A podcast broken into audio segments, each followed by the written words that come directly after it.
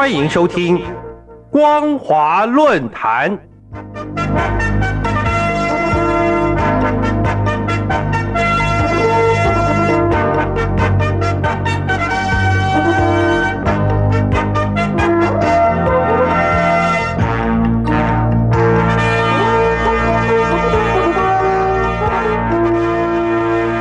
听众朋友您好，欢迎收听光华论坛，我是黄轩。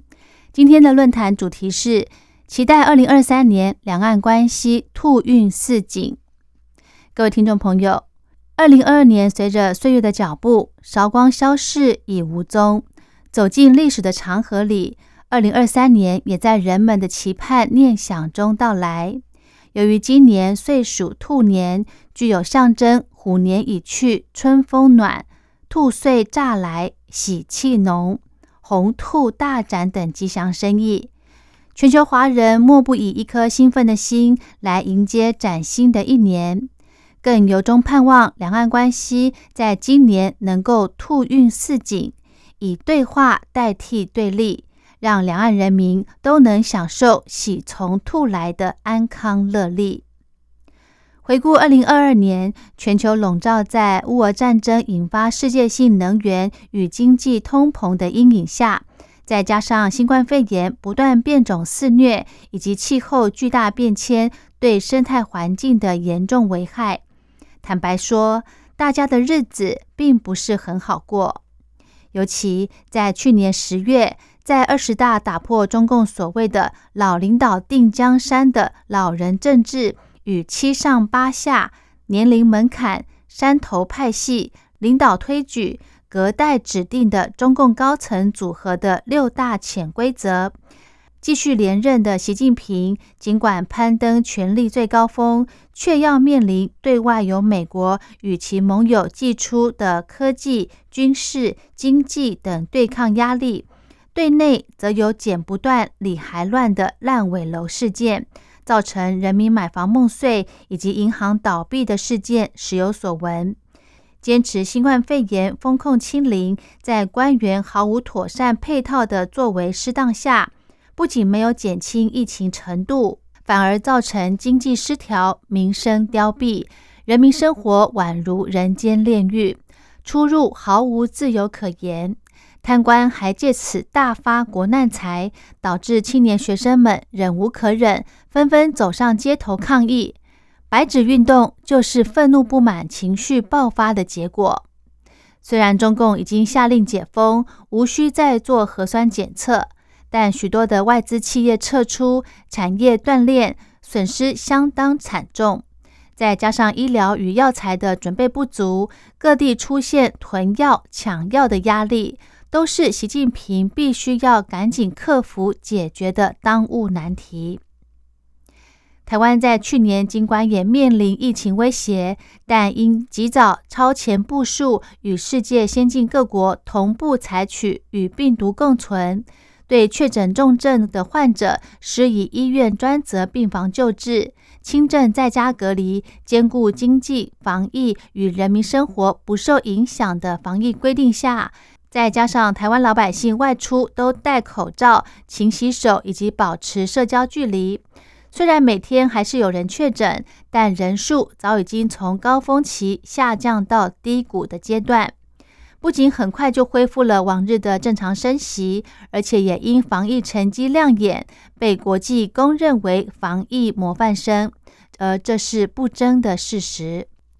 尤其在世界一片不景气的低迷时刻。台湾在去年十一月二十六号圆满完成六都市长、市议员、地方县市长、议员、乡镇村里长等九合一选举，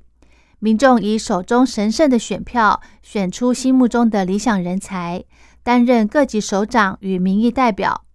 中国国民党、民主进步党、民众党推出的人选都有优秀人才当选。并在十二月二十五号正式宣誓就职，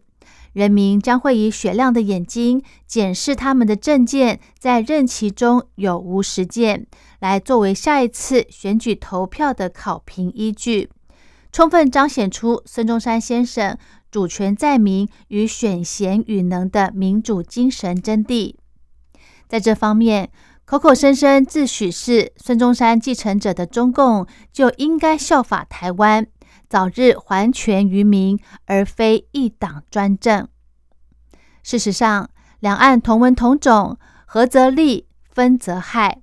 两岸关系是需要多一分沟通，少一分算计；多一分理解，少一分猜忌，自然能够从异中求同，达到彼此的公约数。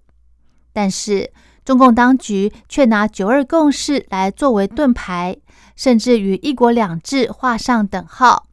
将好不容易才建立起来的两岸关系瞬间急冻。一方面停止官方与两会的沟通管道。军机、军舰不时的骚扰恫吓，在去年八月四号连续三天，解放军在新竹苗栗外海、台北基隆外海、高雄外海以及花莲外海、屏东外海举行军演，准封锁台湾海空域之心不言可喻。万一擦枪走火，后果难以预料之外，又阻挡台湾参与 WHA 世界卫生大会等国际重要组织的交流活动，打压台湾在国际舞台的活动空间，让台湾人民对中共此举都非常反感。而这对两岸关系发展绝对没有正面的帮助，更不是两岸人民之福。诚如蔡英文总统所言。军事绝对不是解决两岸分歧的选项，军事冲突将会冲击经济稳定。两岸各自努力照顾好人民的生活，安定社会民心，两岸才会有空间和氛围，以和平方式共同面对问题，共同寻求解方。这也会让区域的紧张情势有所缓解。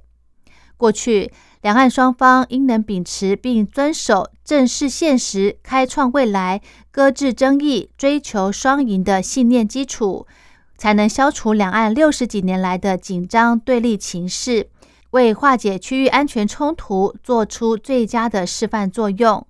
不但获得世界各国元首的赞扬肯定，同时也让全球华人都感到欣慰。既然之前能，现在与未来也应该能才是。总而言之，一元复始，万象更新。中共应该理解台湾人民的心情，尊重台湾的民主生活。希望在二零二三年的新年之际，中共不再打压与威吓，体会蔡总统递出符合对等尊严的对话橄榄枝心意，能够敞开胸怀，重启与台湾官方的沟通管道。恢复彼此交流合作，相信两岸关系一定能够早日春暖花开，一同兔年行大运，在国际上扬眉吐气。好，今天的论坛主题是期待二零二三年两岸关系兔运似锦。我是黄轩，感谢您的收听，我们下次再会。